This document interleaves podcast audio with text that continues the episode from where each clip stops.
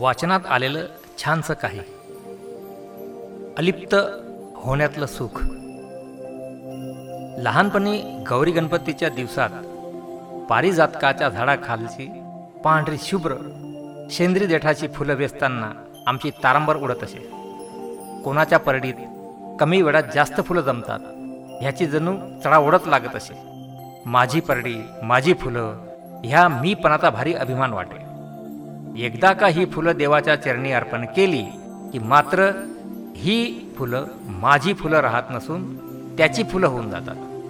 निर्माल्य होईपर्यंत ती त्याचीच फुलं बनून राहतात. फुलांद्वारे मीपणा देखील नकळत देवाला अर्पण होत असे. खरंच किती क्षणिक असते मीपणाचे सुख. कळ्यांची फुलं होताना ती अंगा खांद्यावर खेळवताना तो पारिजातकही अभिमानाने म्हणत असेल माझ्या कळ्या माझी फुलं पण एकदा का ही फुलं धरतीला अर्पण केली की होतोच की तो सुद्धा मीपणातून मुक्त. आयुष्य देखील असंच असतं. ह्या क्षणभंगूर आयुष्यात माझं घर माझे कपडे माझे दागिने हे किती काळ आपण मिरवणार असतो?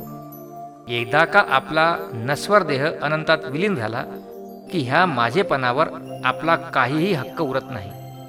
हे सगळं तत्वज्ञान माहीत असूनही आयुष्यात माझेपणाच्या मिठीतून केवळ वस्तूंनाच नव्हे तर व्यक्तींना देखील सोडणं जमत नाही. मुलाचं लग्न झालं तरी आईला स्वतःच्या मुलापासून अलिप्त करता येत नाही. तिचं घर तिचा मुलगा तिचा संसार सुनेच्या ताब्यात सोपवणं तिच्या पजेशीव स्वभावाला जमत नाही. सुनेचं स्वतःच्या वेळेनुसार उठणं स्वतःच्या वेळेनुसार घर आवरणं सासूला भगवत नाही. सासूचा जीव स्वतःच्या संसारात गुंतलेला असतो. सासरच्या पद्धतीच नवीन सुनेने अंगीकाराव्यात अशी तिची मनोमन इच्छा असते.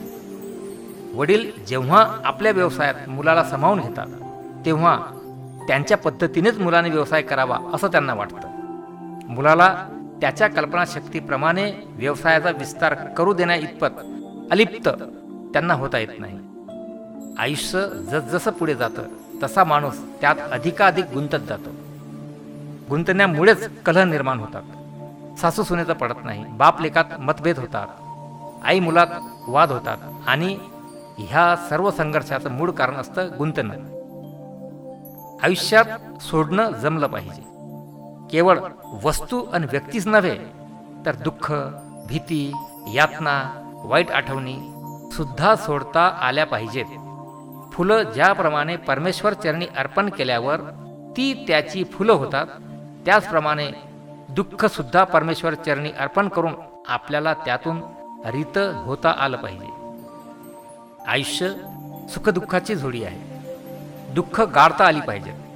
दुःखांना डिलीट करण्याची क्षमता आपल्यात असली पाहिजे. लोभ मोह टाळता यायला हवेत. आशेपासून दूर राहता आलं तर निराशेचं दुःख पदरी पडत नाही. साध्या साध्या गोष्टीतून देखील मोह सोडत नाही. माझ्या जवळच्या लोकांनी माझी पोस्ट शेअर केली पाहिजे असा हट्ट.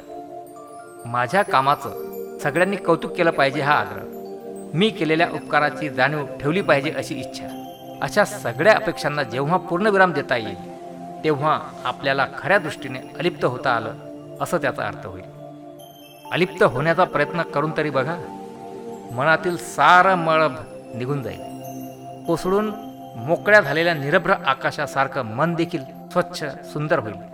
ज्यात दुःखद आठवणींचे काळे ढगही नसतील आणि मोहमयी पांढरे ढगही देखील नसतील. रिक्त होण्यातही सुख आहे. आपलं जीवन कोणाच्या तरी उपयोगी पडतंय ही भावनाच खूप सुखावं आहे. पारिजातकाचं झाड तेच तर सुचवतंय. अगणित फुलांचं दान अर्पित करून परत नव्याने भरण्यासाठी सज्ज होतोच की बापडा. अगदी रोज कोणत्याही पाशात न अडकता अलिप्तपणेच